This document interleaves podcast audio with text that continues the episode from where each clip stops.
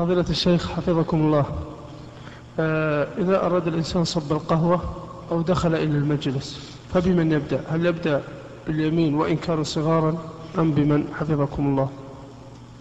يبدأ بالأكبر أكبر القوم يبدأ به ثم يبدأ بمن على يمينه هو مو عن يمينه الكبير مثلا إذا دخل فصدر المجلس معروف أن يكون فيه الكبراء.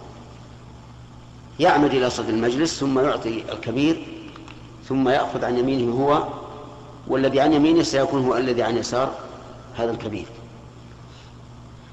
لأن التيامن هو الأفضل.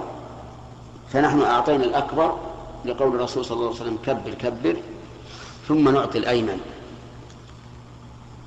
أما لو كان الإناء واحدا وأعطيناه الأكبر وفرغ منه فإنه يعطيه من على يمينه ولو كان صغيرا كما فعل النبي صلى الله عليه وآله وسلم.